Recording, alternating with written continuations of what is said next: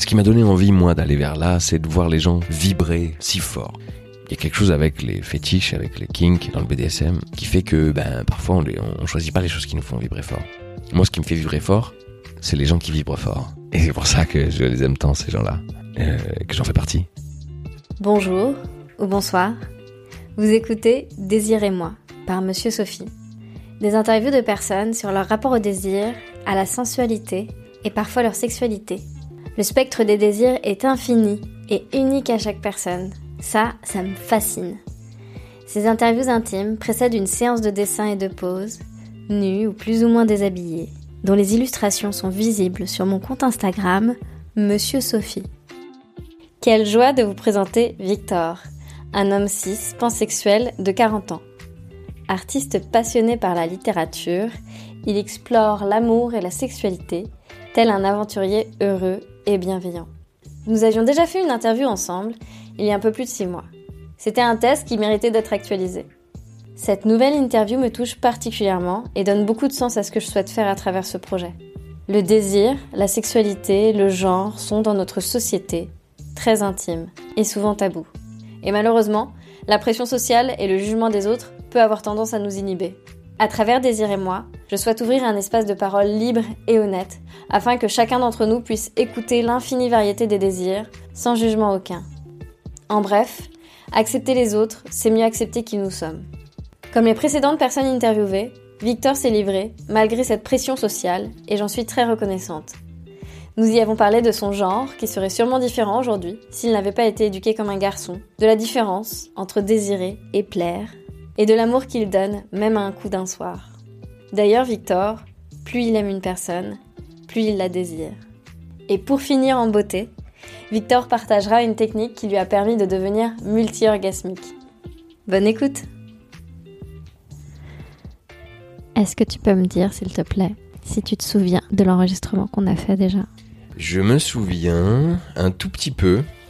Tu m'as dit la dernière fois qu'il y avait une épiphanie et je me suis rappelé qu'il y avait une épiphanie mais je me rappelle plus exactement de quoi. Mais les épiphanies n'existent que le temps de l'épiphanie, c'est-à-dire qu'aujourd'hui, soit je l'ai oublié, mais ce que je pense plus, c'est que c'est quelque chose qui est devenu juste, bah, c'est une vérité, quoi. Tu vois? Donc, euh, je vais peut-être reparler de la chose comme quelque chose d'absolument normal euh, que j'ai su toute ma vie. Je suis plus conscient que la dernière fois de l'outing que c'est. Hmm. Parce que le podcast existe. Ouais, parce qu'il est sorti, qu'il Voilà. est déjà live en vrai dans la vraie vie. Parce qu'il y a des, des centaines de personnes qui l'ont écouté. Je- J'aimerais avoir la même liberté. J'aimerais. Ce sera l'occasion de d'assumer de ne pas être out de certaines choses. c'est beau.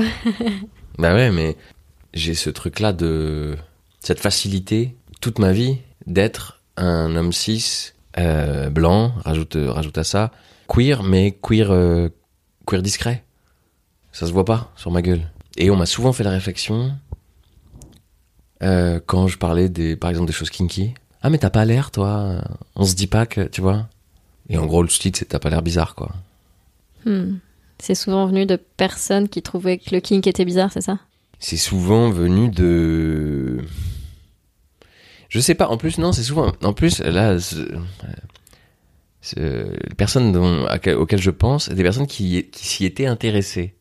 Hmm. mais qui s'imaginaient je pense le monde euh, du BDSM comme un truc un repère de, de gens bizarres tu vois. Et que je rassurais un peu. Moi. Parce que j'avais pas euh, autant de bizarreries que ceux qui croyaient que les gens qui font du BDSM avaient. Est-ce que tu peux me dire quel est ton genre, ton pronom et éventuellement ton orientation sexuelle? Je m'identifie comme un garçon. Mon pronom c'est il. Et mon orientation sexuelle c'est pansexuel. Maintenant, c'est une question qui est en mouvement pour moi, le genre. Je présente comme un homme. J'ai des manières de mec, ce qu'on appelle des manières de mec, d'ailleurs. Mais je dois avouer que je me reconnais pas dans plein de choses euh, qu'on attend des hommes. C'est que ça reste une position facile aujourd'hui, donc j'y suis bien. Dans ma vie sociale, je la challenge pas. Cependant, elle est challengée à plein d'occasions. notamment dans mon intimité et, euh, et dans certains milieux que je fréquente. Quand il y a des soirées, par exemple, euh, qui sont interdits aux hommes cis, eh ben je n'y vais pas. Et je me sens pas légitime d'y aller. Homme 6-7, si c'est interdit juste aux hommes 6 hétéros, dans ce cas-là, euh, j'y vais euh, avec plaisir. Mais voilà, je, me sens encore euh, trop assis dans ma position d'homme 6. Et je sais pas exactement si c'est quelque chose qui doit évoluer. Toutes ces questions-là, elles ont beaucoup bougé pour moi ces dernières années. J'ai compris, appris, rencontré des gens aussi qui ont qui vivent les choses de manière vachement diverse. Et ça m'a fait beaucoup de bien.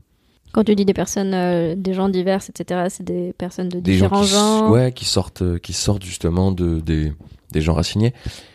En vérité, je crois que si j'avais pas vécu, c'est toujours, hein, euh, en gros, si j'allais dire si j'avais pas vécu dans le monde dans lequel on vit, Mhm. euh, on, on- on y vit tous, et il y en a qui qui, qui, qui n'ont pas fait ce que je fais, mais en gros, moi la masculinité c'est vraiment quelque chose que j'ai construit. Le fait est que je m'y sens à l'aise aujourd'hui. Si la pression sociale n'avait pas, ne m'avait pas forcé, euh, n'avait pas été une pression, si euh, PD n'avait pas été une insulte, si si être une femme ça n'avait pas été une insulte, si toute la, la, féminisation n'avait pas été euh, négative, euh, j'aurais clairement été autrement. Et donc je me suis construit une, un pers- personnage, une persona, dans laquelle en vérité je me sens à l'aise aujourd'hui. C'est ça le, c'est-à-dire que je l'ai vraiment incorporé. Et après il y a des petites choses que j'ai évidemment déconstruites au fil des années, euh, mais profondément, euh, si on me voit évoluer, je, suis plutôt masculin. J'ai, voilà, j'ai- des manières et des, et une façon d'être euh, assez masculine. Est-ce que, à côté de ça, ça veut dire qu'il y a des endroits où tu as développé une forme de féminité avec le temps? Il y a des endroits où j'ai accepté, ouais. Il y a un rapport déjà à l'émotion chez moi. Et ça, il y a des choses que je dois à mon père. L'émotion en fait partie. Je vois que c'est un problème pour beaucoup de hommes cis. Ça l'a pas été pour moi. Ça l'a pas été pour moi. C'est pas complètement vrai. Je pense que je suis quelqu'un de, qui a une, une grande sensibilité. Je pense que j'ai réprimé beaucoup. Donc euh, c'est faux. Ce serait faux de dire que ça l'a pas été. Cependant, j'ai pu assumer, j'ai réussi à assumer euh, mes émotions. Et parce que je viens d'un foyer où on assumait ses émotions. Où la partie masculine euh, qui m'a élevé, mon père, assumait ses émotions à des endroits où beaucoup de pères, d'autres hommes cis que je connais, euh, n'ont pas euh, du tout assumé cette, euh, cette partie-là. Donc j'avais le champ un peu plus libre de ce côté-là, Et la féminité?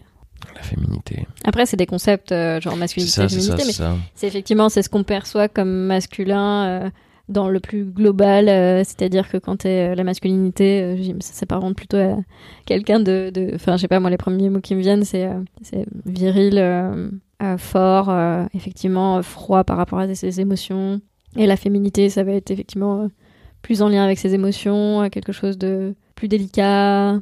Mais bon, c'est du bullshit, hein, tout ça. évidemment, tu vois. et- Hmm. j'ai envie de dire, on a, on a tous une femme forte en soi, une bad bitch. Ouais, alors c'est intéressant de parler du côté bad bitch parce que j'ai depuis assez jeune eu une fascination pour les bad bitch, pour les sortes de féminité euh, assumée et euh, surpuissante. Et j'ai toujours trouvé ça euh, torride. Et depuis assez jeune. Et au final, c'est aussi quelque chose, après l'avoir désiré, après l'avoir aimé euh, dans, dans les partenaires que j'ai rencontrés, c'est aussi quelque chose que je me suis approprié à des endroits. Et qui fait partie de mon être une certaine euh, puissance euh, dans la féminité qui, qui, qui, qui me parle et, et dans laquelle, quand elle est là, me, ouais, me transcende à un endroit. Ça, se- ça se joue dans, dans la danse, mais ouais, dans la façon de bouger, dans ce, la permission que je me donne de bouger. Hmm. Je la trouve belle chez ces femmes fortes euh, que j'ai que j'ai désirées. Depuis tout à l'heure, on fait une dichotomie femme, enfin on fait un truc Mm, très, euh, on mm. catégorise femme, euh, féminin. Évidemment, euh, on, on sort de, on sort de ces boîtes, et tant mieux. Je parle beaucoup de ma vision en tant qu'enfant et je comprenais le monde de manière très très binaire. Ça a changé évidemment. Et toi, du coup, ça s'exprime souvent par la danse, c'est ça? Non, c'est que- fort dans la danse, mais ça s'exprime aussi. euh, ça s'exprime au lit, ça s'exprime euh, dans mes dans mes interactions euh, sensuelles. euh, et je le vois de plus en plus dans des endroits, dans ma vie sociale, quoi. parfois, des, des, des- des façons, des ouais, des, des petites choses comme ça qui que, que j'empêche de moins en moins. Hmm. Est-ce que la masculinité t'a toujours servi dans ta sexualité? Servi au sens euh, elle m'a aidé? La réponse est non. Dès le début, à partir du moment où j'ai eu une vraie relation et où j'ai eu une, une sexualité et euh, construit une sexualité, là effectivement il m'a été demandé des choses. Il m'a été demandé notamment d'être un peu plus dominant. Je parle pas de relation BDSM ou quoi, mais mais de me positionner quand même dans l'acte à deux comme euh, comme la partie la plus euh, dominante. Et ça, ça a vraiment pas été naturel, ouais. Et c'est encore une fois quelque chose que j'ai dû construire. Et euh, j'ai vu qu'on on attendait de moi ça, mais enfin, t'es un homme ou pas? Cette bêtise qu'on m'avait dit déjà euh, depuis la maternelle, euh, pour diverses raisons, bah, même dans même adulte, même dans l'intimité, ça revient encore quoi. Et t'en es où aujourd'hui par rapport à ça? Ben aujourd'hui, j'ai fait le chemin, c'est-à-dire que j'ai appris à être ce qu'on voulait de moi. Et là, on en vient euh, à parler plus profondément de la sexualité et comment ça, ça s'est traduit par une façon d'être dans la sexualité et hum, jusqu'au BDSM où on a attendu de moi certaines choses, où on m'a placé. Comme j'ai dit, je suis masculin, donc même même dans une relation euh, qui n'est pas hétérosexuelle, souvent on attend de moi que je sois celui qui domine, celui qui prend les qui prend en charge. Et je pense pas que j'avais plus envie d'être pris en charge je pense que je savais pas. Hmm. Je pense qu'on m'a mis à un endroit. Et qu'aujourd'hui, j'ai la chance de- d'avoir des partenaires avec qui j'arrive à, à être euh, ce, ce- ce- ni l'un ni l'autre et les deux à la fois. Hmm. D'être moi. D'être pas ce qu'on attend de moi. Hmm. Et je crois que, je crois que c'est un vrai, c'est l'enfer du, du- l'enfer du cul, quoi. Quand on t'attend, non mais ouais. faire du cul. Quand on t'a, quand, Ouais, quand tu- on t'a tu- signé un on rôle, signé un rôle et mm. que voilà, et, Et que c'est un rôle, quoi, c'est pas la vraie vie. j'imagine que ouais, c'est c'est c'est ça à différents degrés pour différentes personnes, mais mais ouais, avec la gueule que t'as, avec euh, Hmm. ce que tu dégages. Moi, je, ouais, je faisais de la natation, j'étais un peu carré, j'étais un peu, enfin, j'avais un truc en Mm. plus. euh, Euh, je vais revenir, là on parle de sexualité et tout, mais je vais revenir sur le sujet du, du désir. J'aimerais savoir ce qui éveille ton désir. Ce qui éveille mon désir, plein de choses. Euh, J'essaie de réfléchir à ce que les mots veulent dire, parce que c'est pas ce qui m'excite, c'est ce qui éveille mon désir, et c'est pas la même chose. Ah ouais, c'est quoi la différence pour toi? Bah, justement, j'essaie, de faire la. Parce que ce qui m'excite, c'est marrant, j'ai l'impression que c'est beaucoup plus simple à répondre. Ce qui m'excite, ce qui m'excite, euh, ce qui, ce qui crée une réaction physique, ce qui me, ce qui me crée une érection. Hmm. Euh, donc ça, il y a des choses très claires. Enfin, et, et donc voilà, euh, que ce soit dans la pornographie, que ce soit chez. Et du coup, là, ce serait plus euh, voir. Vraiment, c'est le sens qui est le plus érogène.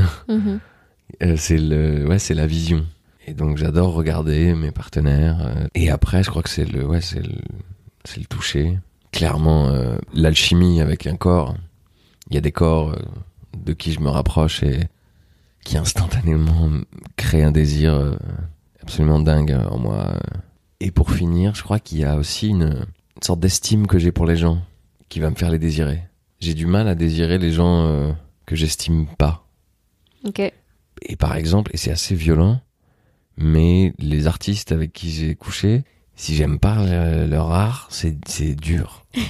et c'est pas, c'est c'est un peu c'est un peu violent et méchant, mais mais il y a quelque chose en moi que ça, alors que les artistes qui me bluffent et qui font des trucs incroyables vont m'exciter de dingue. Mhm. Et, euh, et alors, je parle de l'art parce que c'est- j'ai côtoyé un peu des artistes à des moments de ma vie, mais s'ils m'impressionnent et si je les estime, je, je, je désire plus facilement. C'est un peu indépendant de ma volonté. Ok. Et est-ce que justement dans ce rapport à, bah en fait, à l'estime de l'autre, etc. Est-ce qu'il y a autre chose que tu vois la vue et le toucher te fait désirer cette personne?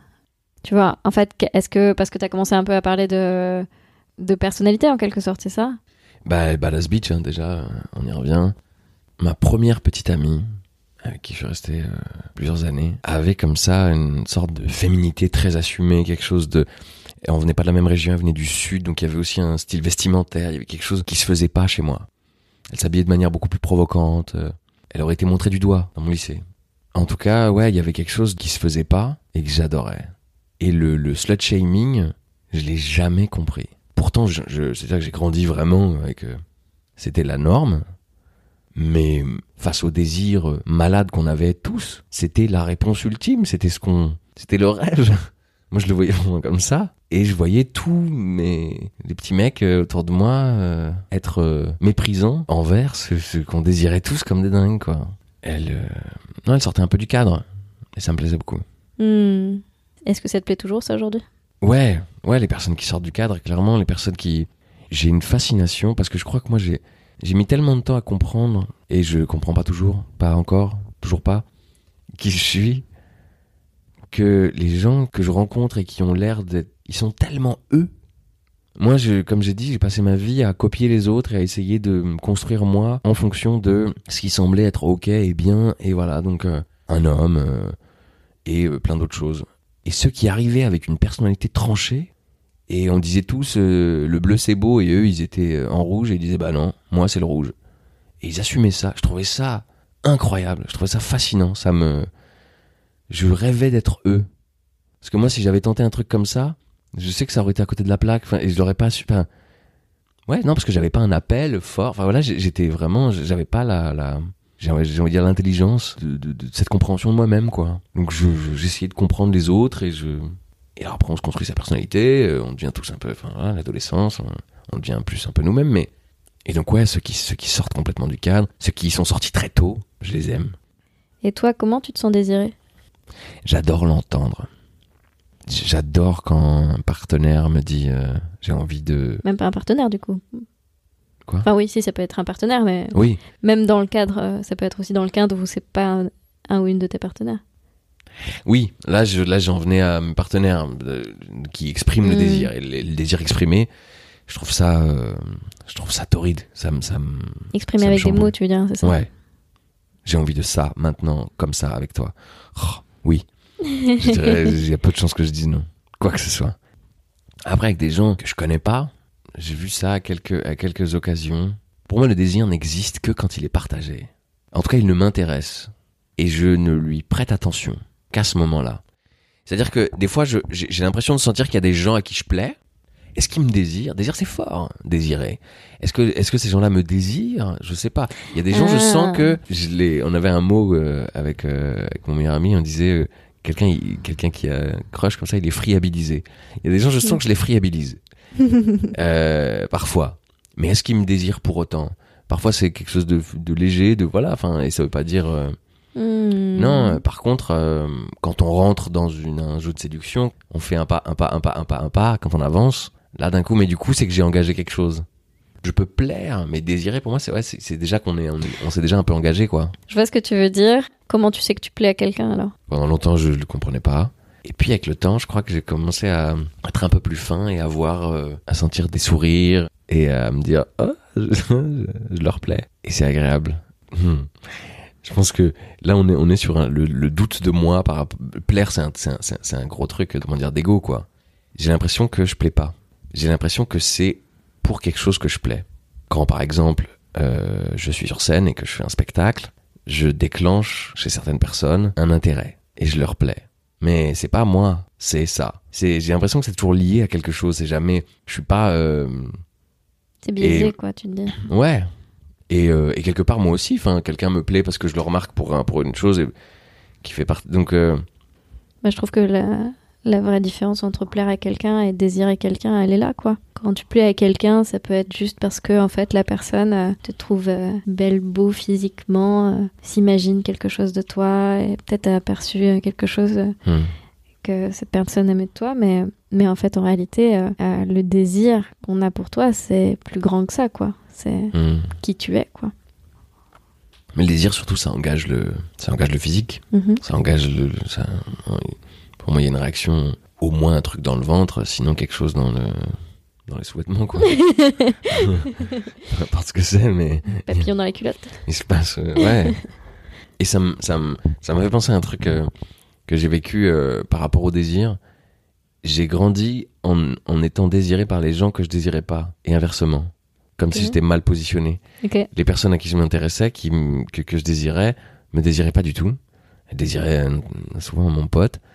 Et moi, euh, j'ai eu quelques personnes qui sont venues euh, dans ma jeunesse, euh, et c'était, c'était pas du tout des personnes qui m'intéressaient, quoi.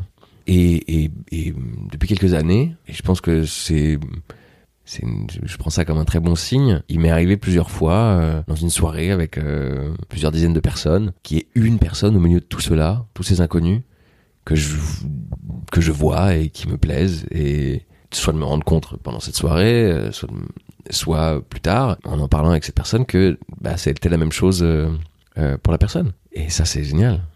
Et j'ai l'impression que c'est ouais, c'est peut-être que je suis dans un meilleur endroit et euh, désirer les gens qui nous désirent, c'est euh, c'est le, rêve, non? Grave. Tout à l'heure, tu disais que tu ressentais des choses dans le ventre. Ça se manifeste dans ton corps, genre tu as vraiment des sensations physiques au-delà de- au-delà du, du cerveau qui te dit Ah, cette personne me plaît. Le ventre, il vient avec le stress de, de du rejet. Le ventre, il vient, il, il- c'est la boule de, de, de, quand je fais le premier pas et, et si l'autre le fait pas. Et puis, euh, euh, dans la culotte, euh, c'est au moment de l'étreinte, quoi. Euh, là, il se passe un truc, clairement. Hmm. Qu'est-ce que c'est pour toi la sensualité? La sensualité, c'est ce qui est hors du temps. La sensualité, c'est le moment où, malgré le désir qu'on a et l'urgence qu'il y a dans ce désir, eh ben on prend le temps. C'est ça la sensualité. C'est quand on pourrait avoir tout là, on pourrait jouir là, mais on fait une caresse. C'est important pour toi? Ouais. Est-ce que tu en as nécessairement besoin pour euh, avoir une interaction sexuelle? Non, c'est pas nécessaire. Elle est, je l'ai rencontré la sensualité avec les sentiments, avec l'amour. C'est devenu naturel la sensualité. Après, je crois que j'ai rencontré aussi des partenaires euh, formidables euh, qui m'ont éduqué à la sensualité.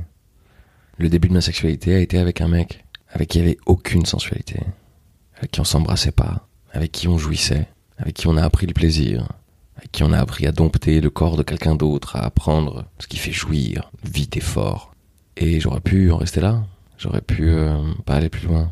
Et puis, je tombe amoureux. Et j'ai rencontré des gens qui m'ont initié à, une autre forme de, sexualité, à, la sensualité.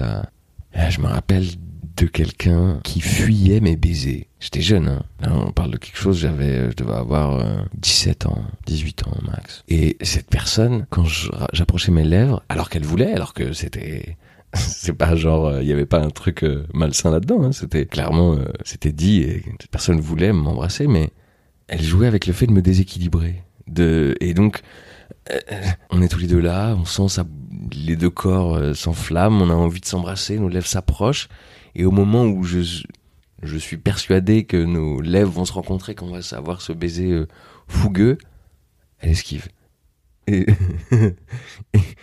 c'était surprenant et étonnamment euh, sexy et sensuel. Après, c'est marrant, j'ai, quand j'ai expérimenté euh, les gourous sexuels qui qui, avec euh, des techniques euh, qui viennent du tantrisme ou ce genre de choses-là, euh, on, on apprend parfois une sorte de sensualité froide. C'est comme si on, on, on sait qu'une fleur, ça sent bon. Bah là, on la décompose, on décompose l'odeur. Enfin, il y a quelque chose un peu comme ça de, de, Hmm. de clinique dans la sensualité. Parce qu'on quoi On dit de bouger ton corps comme ci, comme ça, de respirer comme ci, ouais, comme de ça. faire ça, de, de, de ralentir pour tel- enfin il y a donc il y a, y a on, on suit des règles quoi. C'est comme euh, la différence entre le, théâtre euh, avec un texte et l'impro quoi. Par l'impro, on peut trouver un- une super punchline et, où elle peut être écrite.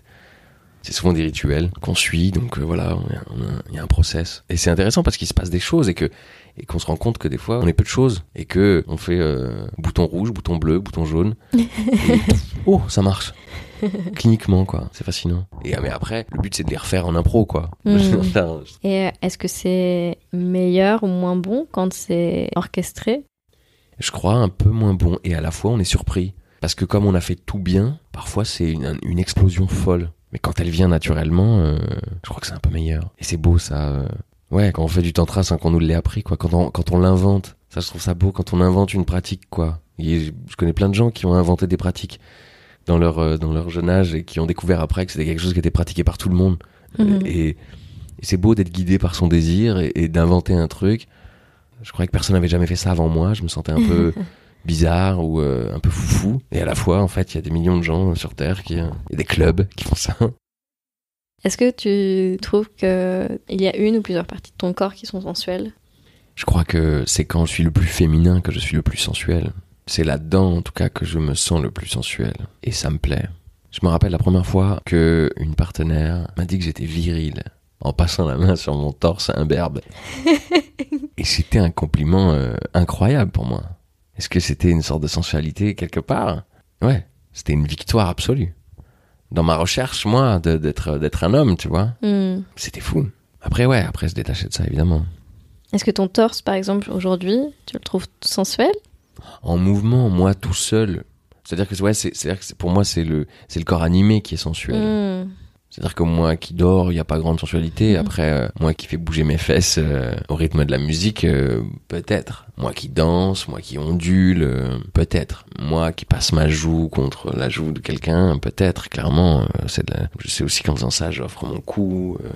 Donc ouais, euh, ouais, c'est dans le, c'est dans le, c'est dans le mouvement. Après, parce que sinon, je réponds par la beauté esthétique, mais c'est pas sensuel la beauté esthétique. Parce qu'il y a des parties de moi que je trouve plus belles que d'autres. Ouais. Bon, mais hors du mouvement, c'est pas sensuel. On a déjà commencé un petit peu à aborder de la sexualité et je voudrais savoir, euh, donc tu disais que tu étais pansexuel tout à l'heure, mais comment tu l'as définie, comment tu la vois ta sexualité, quelle place elle prend dans ta vie? La sexualité a une place plutôt importante dans ma vie. Depuis le tout début, c'est quelque chose qui m'a beaucoup questionné. J'ai eu une sexualité très jeune, une sexualité euh, infantile, entre enfants entre enfants, ouais, euh, du même âge. Et donc ça a été, ça me posait question. Donc très vite j'ai compris des choses qui étaient agréables. Mon corps a grandi dans cette expérimentation-là.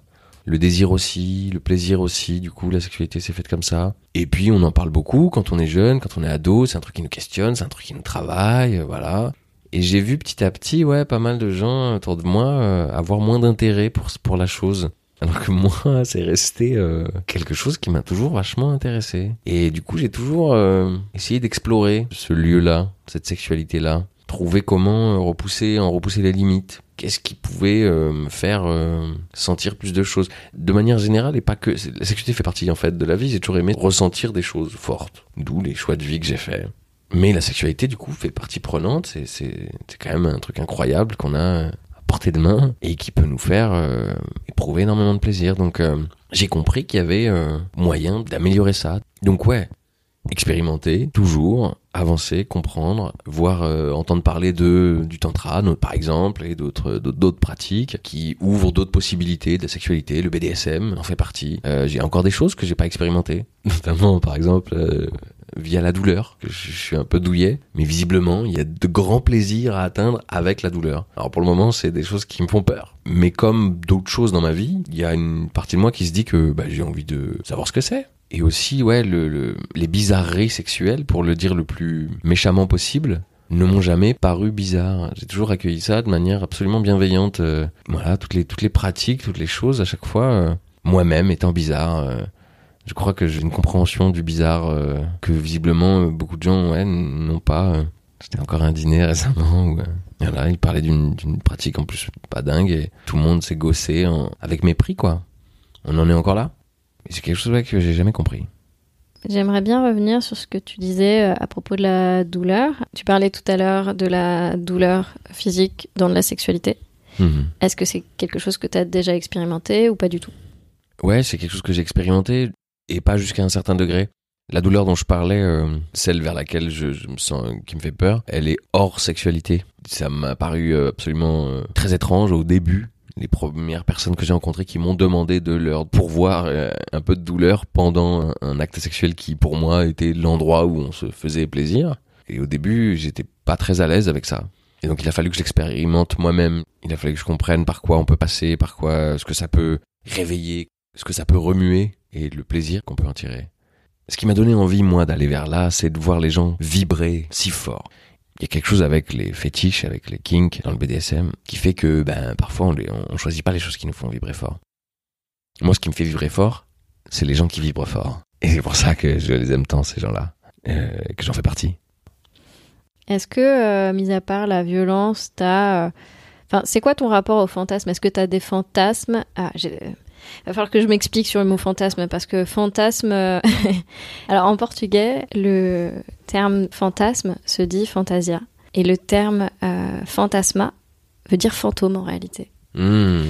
Alors effectivement, bon, c'est les définitions derrière sont les mêmes, mais presque si on devait traduire un peu plus littéralement, je trouve que voilà, fantaisie euh, serait plus proche de ce que j'aurais envie de dire en réalité que fantasme. Et fantasme, c'est c'est ouais, c'est un peu plus du, du fantôme quoi. c'est un peu plus euh, quelque chose euh, qui n'existe pas et qui n'existera jamais. Donc après, vrai, Mhm. on peut très bien croire aux fantômes, quoi. Mais ouais, donc euh, c'est pour ça que j'ai pas encore trouvé de meilleur terme pour euh, poser cette question qui est euh, est-ce que tu as des fantasmes? Est-ce que tu as eu des fantasmes que tu as réalisés? Est-ce que, enfin, quel est ton rapport au fantasme même aujourd'hui? Est-ce que tu en as aujourd'hui? Et est-ce que tu as forcément envie de les réaliser ou pas? Euh, ouais, moi j'ai fantasmé énormément étant jeune. Comme j'ai dit, cette recherche de plus de plaisir, plus de donc plus de corps. euh, évidemment, j'ai rêvé d'orgie, j'ai rêvé de, de, de plein de corps, de plein de choses. J'ai rêvé de du désir des autres sur moi. euh, et j'ai réalisé tout ça. Et ça ne s'est pas évanoui comme un fantôme. Au contraire. Alors, ça c'est aussi intéressant parce qu'entre l'idée qu'on en a et quand ça arrive, c'est toujours très très différent, quoi. Euh, c'est comme euh, il y a aussi ces fantasmes très euh, très simples de de rêver de je sais pas faire par exemple que quelqu'un nous fasse une fellation pendant qu'on conduit une voiture ce genre de choses là et, et, ou faire faire l'amour dans l'ascenseur. Bon je prends ces deux là parce que c'est un peu les trucs qu'on se dit quand on est ado hein, t'as déjà fait ça et et je les ai faits jeunes pour les faire comme pour cocher une case. Hmm. mais quand je les ai refaits plus tard, parce que c'était l'occasion, parce que c'était l'envie du moment, parce qu'on était dans un ascenseur et que voilà, parce qu'on conduisait et qu'on n'en pouvait plus de désir et que c'était autrement meilleur que pour cocher une case. Et je trouve que c'est c'est ça qui est beau avec euh, avec les fantasmes aussi, c'est quand ils ils viennent naturellement Mm. comme on en revient toujours à la même chose en fait je crois que j'ai- je crois que j'aime bien les, les choses naturelles laisser advenir euh, euh, y a- on a des idées, on apprend des choses et tout, mais mais mais se les faire, euh, se les approprier quoi, les comprendre, euh, euh, les, les les vivre avec sincérité. C'est là qu'elles sont qu'elles sont les plus belles et donc donc tous ces fantasmes là, ouais, il y en a que j'ai vécu un peu pour les vivre. euh, et il y en a que il y en a que, que j'ai vécu euh, comme de beaux de beaux moments euh, pas prémédités. Il y a cette beauté dans la sexualité. Pour moi, c'est que c'est toujours nouveau, c'est toujours, j'ai toujours l'impression de découvrir quoi. J'ai toujours Mhm. l'impression de ça, ça s'épuise jamais. J'ai rencontré des gens au cours de ma vie qui rentraient un peu dans, dans des milieux euh, sexpositifs euh, ou BDSM ou quoi, comme pour cocher quelques cases et qui faisaient le tour et qui avaient ta, ta, ta, qui avaient fait du shibari euh, en suspension, euh, qui avaient fait une orgie, qui avaient fait tac tac tac tac tac, ils avaient coché leur truc. Et une fois que c'était fait, ben ça les intéressait plus trop quoi. C'est pas mon cas. Est-ce que quand tu as réalisé certains de tes fantasmes, il y en a des nouveaux qui sont nés? Oui, il y a des tas de choses que j'ai pas vu venir euh, comme étant des choses que je pourrais euh, apprécier. Et ça, c'est beau. Moi, comme je l'ai dit déjà, euh, quand quelqu'un, moi, je, je vibre avec les gens qui vibrent. Donc, je suis un bon partenaire euh, de, de, de, de shenanigan, tu vois, de, de, d'expériences folles. Quelqu'un me dit j'ai envie de ça, je suis ok, on est banco, on y va. Même si à la base c'est pas trop un truc euh, qui semble me parler. Et parfois, bon, ben, c'est pas tout seul comme ça, non. Mais avec la personne, on vit un truc et c'est sublime. Et parfois, j'a- j'apprends, je comprends qu'en fait, euh, ben, j'adore ça. Donc, euh, donc voilà. Et puis, je pense qu'il y a des tas de choses qui étaient aussi cachées derrière mon envie d'être un homme et que j'osais pas penser comme étant des choses qui pourraient me plaire. Donc il y a, il y a tout ça aussi, cette construction-là. Tu peux donner des exemples? Il y a tout ce qui est lié à, au fait d'être pénétré. Déjà. C'est fou à quel point euh, le monde dans lequel on vit nous l'a dit, euh, nous a dit que c'était quelque chose d'avilissant. Et, euh, Et que ça l'est pas. et que ça ne l'est pas. Évidemment que ça ne l'est pas. Ça, l'est- ça- ça ne l'est clairement pas. Faut. Euh, ça ne l'est pas. Mais enfin, je me permets parce que on vit dans une époque où on a la chance d'avoir Internet et bon parfois la malchance d'avoir les réseaux sociaux, mais aussi les réseaux sociaux où aujourd'hui il y a quand même de plus en plus de personnes qui parlent du plaisir prostatique et que ça n'enlève rien à cette euh, fameuse masculinité, etc., etc. C'est, je crois qu'il y a aujourd'hui euh, beaucoup de personnes qui parlent du plaisir pro- prostatique, mais il y a un peu moins de, en tout cas d'hommes cis euh, qui osent en parler ouvertement, quoi. Hmm. Ouais, ouais. C'est drôle, c'est, c'est, c'est un peu l'ultime, euh, l'ultime tabou, j'ai l'impression. euh. tout homme cis euh, qui vit dans le monde dans lequel on vit pourra dire en rigolant que la prostate c'est le point G chez l'homme, ça fait rigoler, et, et voilà, mais il y a encore quelque chose de très complexe. En ce qui me concerne, le fait d'avoir commencé par une sexualité homosexuelle a fait que j'ai eu des stimulations anales assez rapidement. J'en ai parlé avec des amis, hommes cis, qui ont vraiment une sorte de répulsion euh, folle vis-à-vis de l'anus, quoi, quelque chose de physiquement euh, complexe quand euh, dans leur sexualité quelque chose se rapproche de cette zone-là. Ça n'a jamais été mon cas. Donc ça a été une zone en exploration. après, il a fallu trouver les, les bons, les bons partenaires. Hmm. Et puis, comme je disais, en tant qu'homme cis, euh, qui est plutôt des manières masculines, il y a peu de gens qui pensaient que peut-être euh, c'était un endroit euh, érogène chez moi. Merci. C'est courageux. Hein, c'est difficile. Moi, je suis pas out sur euh, toutes les facettes de ma sexualité, mais en vérité, personne ne l'est. C'est-à-dire que parce qu'on se le demande pas dans la vie de tous les jours, Hmm. et qu'il y a des choses qui sont très engageantes. Quand euh, effectivement, je suis dans une soirée queer sexpo, et ben on, voilà, on parle des sujets qui nous intéressent et euh, ben il y a pas, il a pas vraiment de tabou. Maintenant, euh, à table, euh, au restaurant avec mes collègues de travail, c'est des sujets, voilà, sur lesquels je vais pas m'élancer, quoi. Parce Hmm. que aussi, je sais qu'il y a une, qu'il y a un jugement et que, eh ben, mes privilèges de d'homme cis euh, qui se font dans la masse, j'arrive à pas, tu vois, on, on se dit pas euh, Tu fais partie d'une minorité tout à coup. d'un coup, ouais, d'un coup. Pour euh, complètement se changer de sujet, tu m'as dit que tu étais multi-orgasmique. Est-ce que tu veux bien nous partager ton expérience et ce que c'est exactement?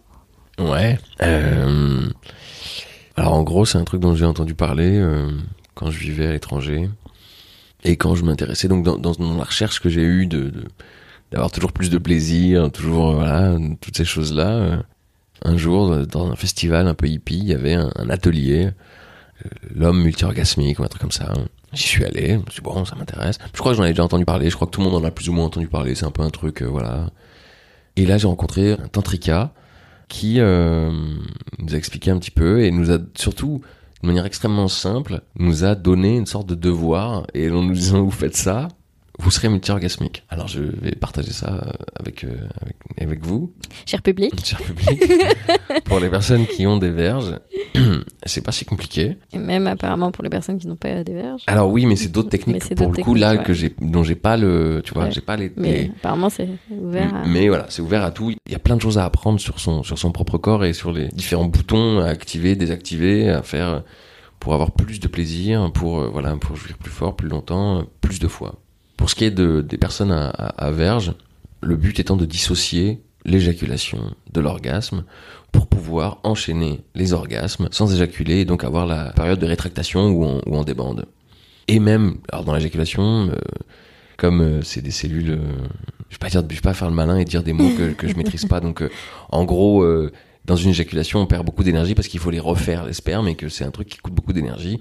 Et comme dans le corps humain, c'est très important le, le- la, La reproduction, reproduction. c'est un haut level d'importance, euh, la reproduction de l'espèce. Du coup, ça passe devant tout, devant tout, donc ça nous pompe énormément d'énergie. Bon, donc comment ne pas éjaculer? Et donc la, la méthode que nous avait donnée euh, ce gars à ce moment-là, qui m'a été euh, extrêmement bénéfique, euh, c'était d'avoir une activité sexuelle quotidienne sans éjaculer. Alors, euh, lui donner, donc de 0 à 100, 100 étant l'éjaculation, de s'arrêter toujours à 70. Et il faut le faire 45 jours d'affilée sans éjaculer. Si vous éjaculez, vous recommencez à zéro les, les 45 jours. Donc ça demande une petite, euh, quand même un petit, voilà, un petit entraînement. Donc l'activité sexuelle, elle peut être avec euh, un partenaire ou seul. Et donc voilà, et normalement, au bout d'un moment, il va y avoir la dissociation entre l'orgasme et l'éjaculation. Donc l'orgasme va venir plus tôt, et donc on va pouvoir jouer avec l'orgasme et maîtriser donc cette, cette éjaculation pour, pour pas, pour pas la déclencher. Il avait dit que ça prendrait quelques mois pour y arriver, j'ai mis deux ans, euh, avec des moments d'une frustration euh, folle, euh, où je grognais dès que je voyais un bout de peau. Ça demande de la discipline, clairement. Mais aujourd'hui, euh, depuis quelques années maintenant, j'arrive à avoir plusieurs orgasmes d'affilée, ce qui- est génial. Enfin, et surtout, j'ai compris un truc assez dingue, c'est que mon premier orgasme, celui que j'avais avant normalement avec l'éjaculation, était vraiment nul. Était tout Mhm. petit, tout, tout, comment dire, C'est comme si euh, vraiment le, le- le- Un petit pétard, quoi. ouais le- la zone qui a du plaisir était toute petite et Hmm. plus on a d'orgasme, plus elle est large et plus on jouit avec son corps tout entier. Et, euh, et c'est extraordinaire à, à vivre. Et il suffit juste de faire ce truc de 45 jours? Alors après, il y a, alors y a, y a des bouquins, euh, l'homme multiorgasmique, euh, le, Tao sexuel. Il y a des trucs comme ça qui, qui aident pas mal, qui aiguillent, qui donnent une suite, euh, une suite d'exercices que moi j'ai, j'ai utilisé quand même pendant euh, ma pratique, et notamment pour euh, jouer avec euh, le plaisir, essayer de faire diffuser le plaisir dans le corps, ce genre de choses là. Mais, mais concrètement, le, le- les 45 jours activité Mm. sexuelle sans éjaculer amènent à cette dissociation là, et donc on peut à partir de là, voilà, après, c'est infini en vérité. Enfin, Hmm. moi, je suis pas, voilà, je suis pas à 1% de ce qu'on peut faire, euh, malgré le- déjà le- le- les, kilotonnes de plaisir que je, que je me mange. euh.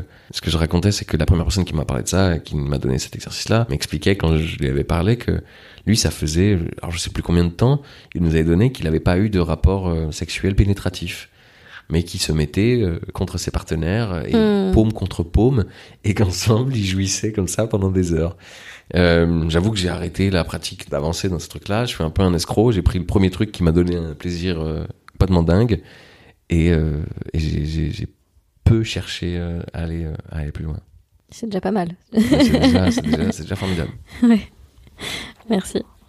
J'ai une dernière question. Mhm. Est-ce que l'amour est important dans ta sensualité, dans ta sexualité? Est-ce qu'il est nécessaire? Ben moi ouais, c'est dans l'amour que j'ai compris plein de choses. L'amour, c'est ouais, c'est la passion. J'ai eu la chance d'avoir euh, plusieurs relations amoureuses passionnelles, euh, de vivre des relations amoureuses euh, partagées et extrêmement puissantes, qui ont changé ma vie. Et de cet amour-là, je tire un désir quasi infini, quoi. Ça veut dire que plus tu aimes, plus tu désires la personne, c'est Ouais, ça Hmm. ouais. Tiens, je vais dire un truc. je crois que j'ai jamais dit à personne. Quand j'étais jeune, je me suis vu devenir extrêmement précoce en tombant amoureux.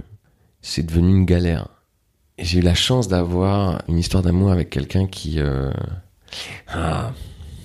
Là, je vais parler de sexualité hétérosexuelle extrêmement normée. Euh, je vais parler de relations que j'ai eues jeune, moi homme, avec des femmes, qui étaient basées sur euh, du roulage de pelle et de la pénétration jusqu'à l'éjaculation masculine et le rapport se termine là. Et euh, avec aucune idée que ça peut être autrement, qu'il peut y avoir d'autres Mm. choses. Et donc l'amour grandissant me rendait extrêmement précoce.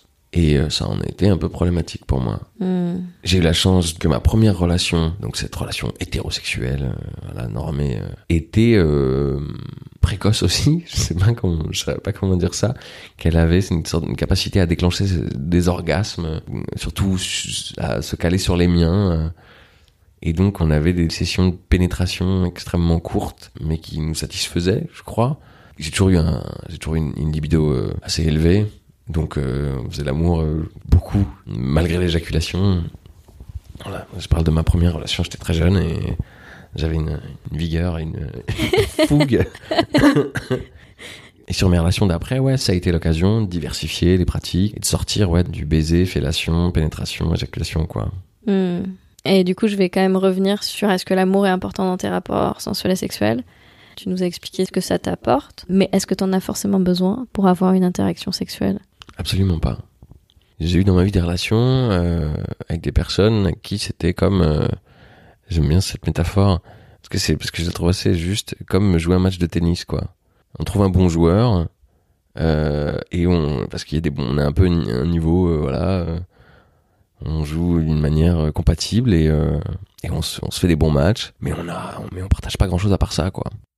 Donc peut-être par politesse, on va boire une bière et voilà. Mais ça convient à tous les deux. Hein. C'est pas, il y a pas de mensonge là-dessus, quoi. On est, on est, on est au clair sur ce que, Mmh. voilà. Clairement, c'est quelque chose que je fais plus trop. Déjà parce que euh, même sans amour, l'intimité, vraiment avoir une intimité forte et donc euh, ça peut se jouer dans une amitié, dans quelque chose, enfin une connexion comme ça qui, qui intime, ça, bah, ça décuple euh, tout, quoi. Même avec euh, un grand joueur de tennis, s'il n'y a pas d'intimité, voilà. Euh, donc l'intimité, c'est c'est c'est c'est le c'est la, la clé quoi pour moi de de- Hmm. D'un rapport euh, vraiment sublime quoi.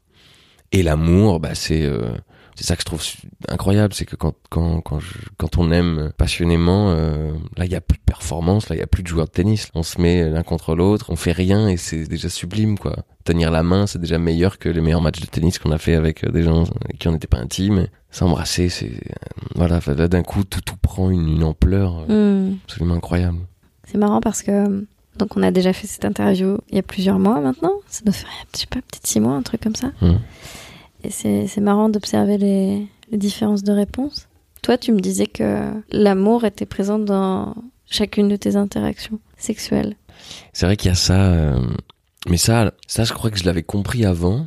Mais ça fait partie des choses qui sont des piliers du tantra aussi, qui expliquent que euh, enfin, c'est les gens, euh, les tantrikas que j'ai rencontrés, hein, qui en tout cas m'avaient expliqué que même un coup d'un soir, il faut l'aimer comme si c'était l'amour de notre vie, quoi et que cet amour-là qu'on y donnait rejaillirait sur nous et que ça nourrit l'interaction. Et que cette pudeur qu'on peut avoir vis-à-vis de ça, elle ne sert à rien qu'à euh, jouir mal et mollement. et que aimer fougueusement euh, mm. Euh, l'inconnu dont on connaît pas le prénom, on perd rien qu'à gagner du plaisir, quoi.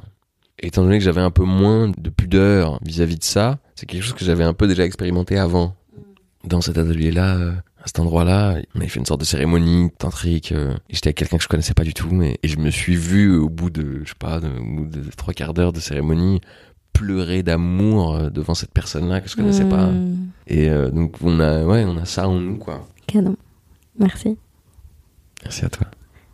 Est-ce qu'il y a quelque chose que tu aimerais ajouter? J'ai presque envie de mettre, d'ajouter un, un disclaimer ou un, ou un mot d'excuse. La sexualité, la compréhension de moi, des autres, du monde, des genres, des femmes. Et je dis les femmes par rapport au féminisme, par rapport à, à tout ce qui bouge en ce moment dans la société dans laquelle on vit et, et à la compréhension euh, du fait qu'on soit dans une société euh, patriarcale et, euh, et à toutes ces, ces choses-là qui sont qui font partie de nous et au fait que j'ai été élevé comme un mec cis, fait que j'ai dit énormément de conneries dans ma vie, fait que j'ai peut-être j'en ai peut-être dit là. Euh, j'avance, j'essaie de comprendre, j'essaie de j'essaie de devenir un bon être humain dans le monde dans lequel on vit en étant né un, je vais pas faire loin loin hein, mais en étant né un homme on m'a dit des trucs on m'a fait comprendre des trucs on m'a le monde m'a m'a fait des entrevoir des logiques qui sont euh, qui sont fallacieuses et euh, et donc je me débat j'ai pour volonté d'essayer d'en sortir au maximum et de comprendre et de mais des fois j'ai l'impression d'avoir compris et en fait j'ai rien compris et je, et, et, je dis une bêtise qui peut même parfois blesser. Donc j'ai conscience de ça. Si c'est le cas, j'en suis extrêmement navré. J'essaie d'avancer. Si je, ré, si je réécoute cette interview dans deux ans, je me dirais sûrement que j'étais un idiot. Et si j'avais enregistré cette interview il y a deux ans, j'aurais dit un nombre de conneries incalculables. Et il y a cinq ans encore plus. Du coup, je vais te dessiner Hmm. Est-ce que t'as apporté des choses ou est-ce que t'as envie de poser nu? Euh, Ouais, moi tu m'avais dit que je pouvais poser nu. Du coup, j'ai rien pris. ça, va, T'es à l'aise de poser nu? Ouais, je crois que. Ok, ça marche. Bah, ça, te va. On y va, c'est parti. Cool. Merci d'avoir écouté Désirez-moi. Si vous avez aimé, n'hésitez pas à me mettre une pluie de paillettes et d'étoiles sur votre plateforme de podcast, à commenter, m'envoyer un message, partager et à en parler. C'est le meilleur moyen de me soutenir et de faire connaître ce projet. Je vous dis à dans un mois pour la prochaine interview et d'ici là, vous pourrez voir quelques extraits accompagnés d'illustrations sur mon compte Insta Monsieur Sophie.